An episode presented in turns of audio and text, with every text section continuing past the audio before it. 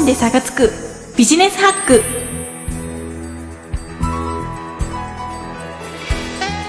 新社会人の皆様こんにちは。5分で差がつく。ビジネスハック。パーソナリティのミカティです。本日のテーマは目標の設定とモチベーションを保つには。です。今の自分の仕事に対して価値を見出せない。または仕事自体がストレスだ。そんな風に感じているかもしれません。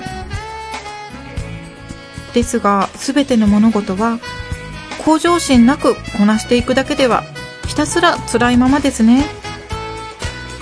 苦しい環境では苦しさを学ぶことができますし苦しさを軽減するための自分なりの改善法にたどり着けるかもしれません。今日は自分の内面に働きかけるビジネスハック。気楽な気持ちで実践してみましょう。この番組は株式会社アルファの制作でお送りします。アイドル名乗ってもう11クール。ミカティがお送りするミカティ果汁100%番組。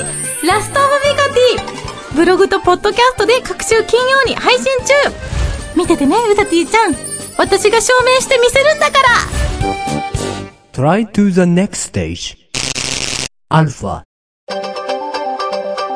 5分で差がつく。ビジネスハック。5 minutes スタート。有名なスティーブ・ジョブズのスピーチの言葉を読みます自分が大学にいた間は先を見通して点と点をつなぐことはできなかった。だが今ははっきりとつながっていることがわかる。先を見通して点をつなぐことはできず振り返ってつなぐことしかできない。だから将来必ず点と点がつながると信じなければならない。目指しているものと全くかけ離れた経験もいつか思いがけず役に立ったり自分の土台としてしっかり支えになっているものでそういったことに多くの人が納得できるからこそこのスピーチは評価されているのでしょう。人生の多くの時間を費やすこととなる仕事。どんな仕事でも向上心があるかないかではその先の生き方に大きく影響します。向上心はあるけれどもどう生かしたらいいかわからない。そう思う方も多いと思います。イメージとしては自分自身をよりよく成長できるような行動につなげることがポイントです。継続は力なりとよく言われるようにちょっとした目標をコツコツ意識して取り組んでいきましょう。ではどんな風に目標を決めていくか。アナログな方法ですが紙に書き出すことをお勧めします。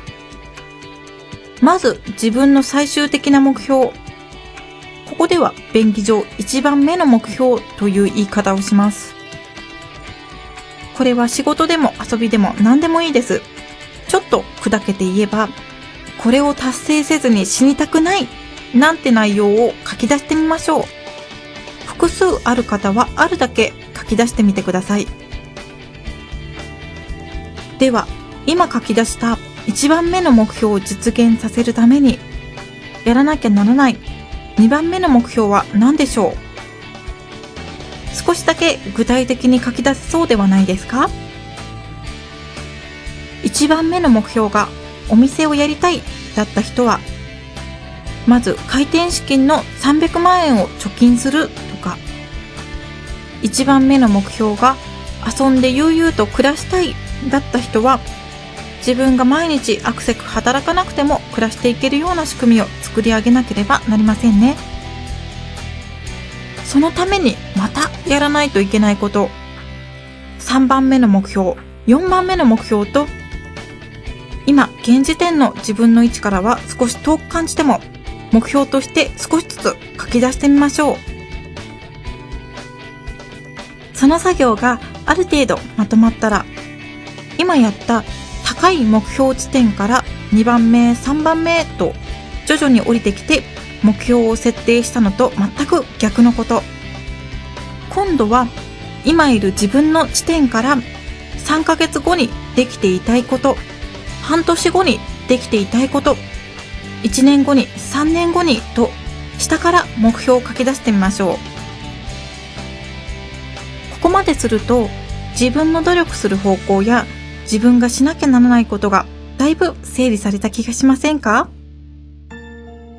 あとはコツコツ目標達成まで努力を続け、時に流れを感じて大胆に行動してみましょう。誘惑や怠け心、お金だったり安定だったり、判断を悩ませるものにこの先たくさん出会うことがありますが、きちんと一番目の目標が定まっていれば遠回りをしてもブレません。また、理想通りに進まなかったり、目標の設定に失敗する時があっても、落ち込んだり自分を責める必要は全くありません。少し矛盾しますが、目標を叶えることより、その場その場で立て直しや切り返しができる力の方が重要であったりもします。また、自分が成長したことでより広くものを知り、当初に考えていた目標までの道のりも変わるでしょう。ですので、思いついた時や迷った時、先ほど説明した目標を書き出す作業を何度も繰り返してみてください。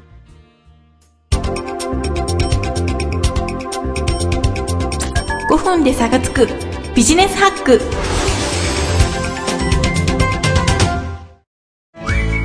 郷土愛の電波をユンユン飛ばします私の地元埼玉県私中田優心の地元練馬区の情報をお届けしますひどり無線は毎週金曜更新全国に郷土愛を広めていきましょう Try to the next stage.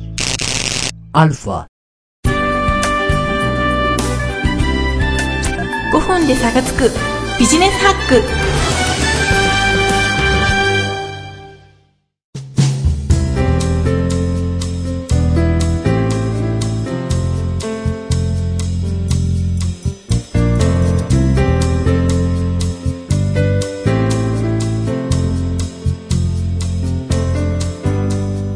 第8回目標の設定とモチベーションを保つにははいかがでしたか？5分で差がつくビジネスハックは各週火曜にブログと iTunes ストアから配信していきます。番組に対するご意見ご感想リクエストなどがあればインターネットラジオ局アルファのサイトのフォームからまたは 5biz at alpha-radio.com までメールをお願いします。皆様からのお便りお待ちしております。次回はミスをした時やクレーム対策をテーマにお送りする予定です。それではまた。パーソナリティのミカティでした。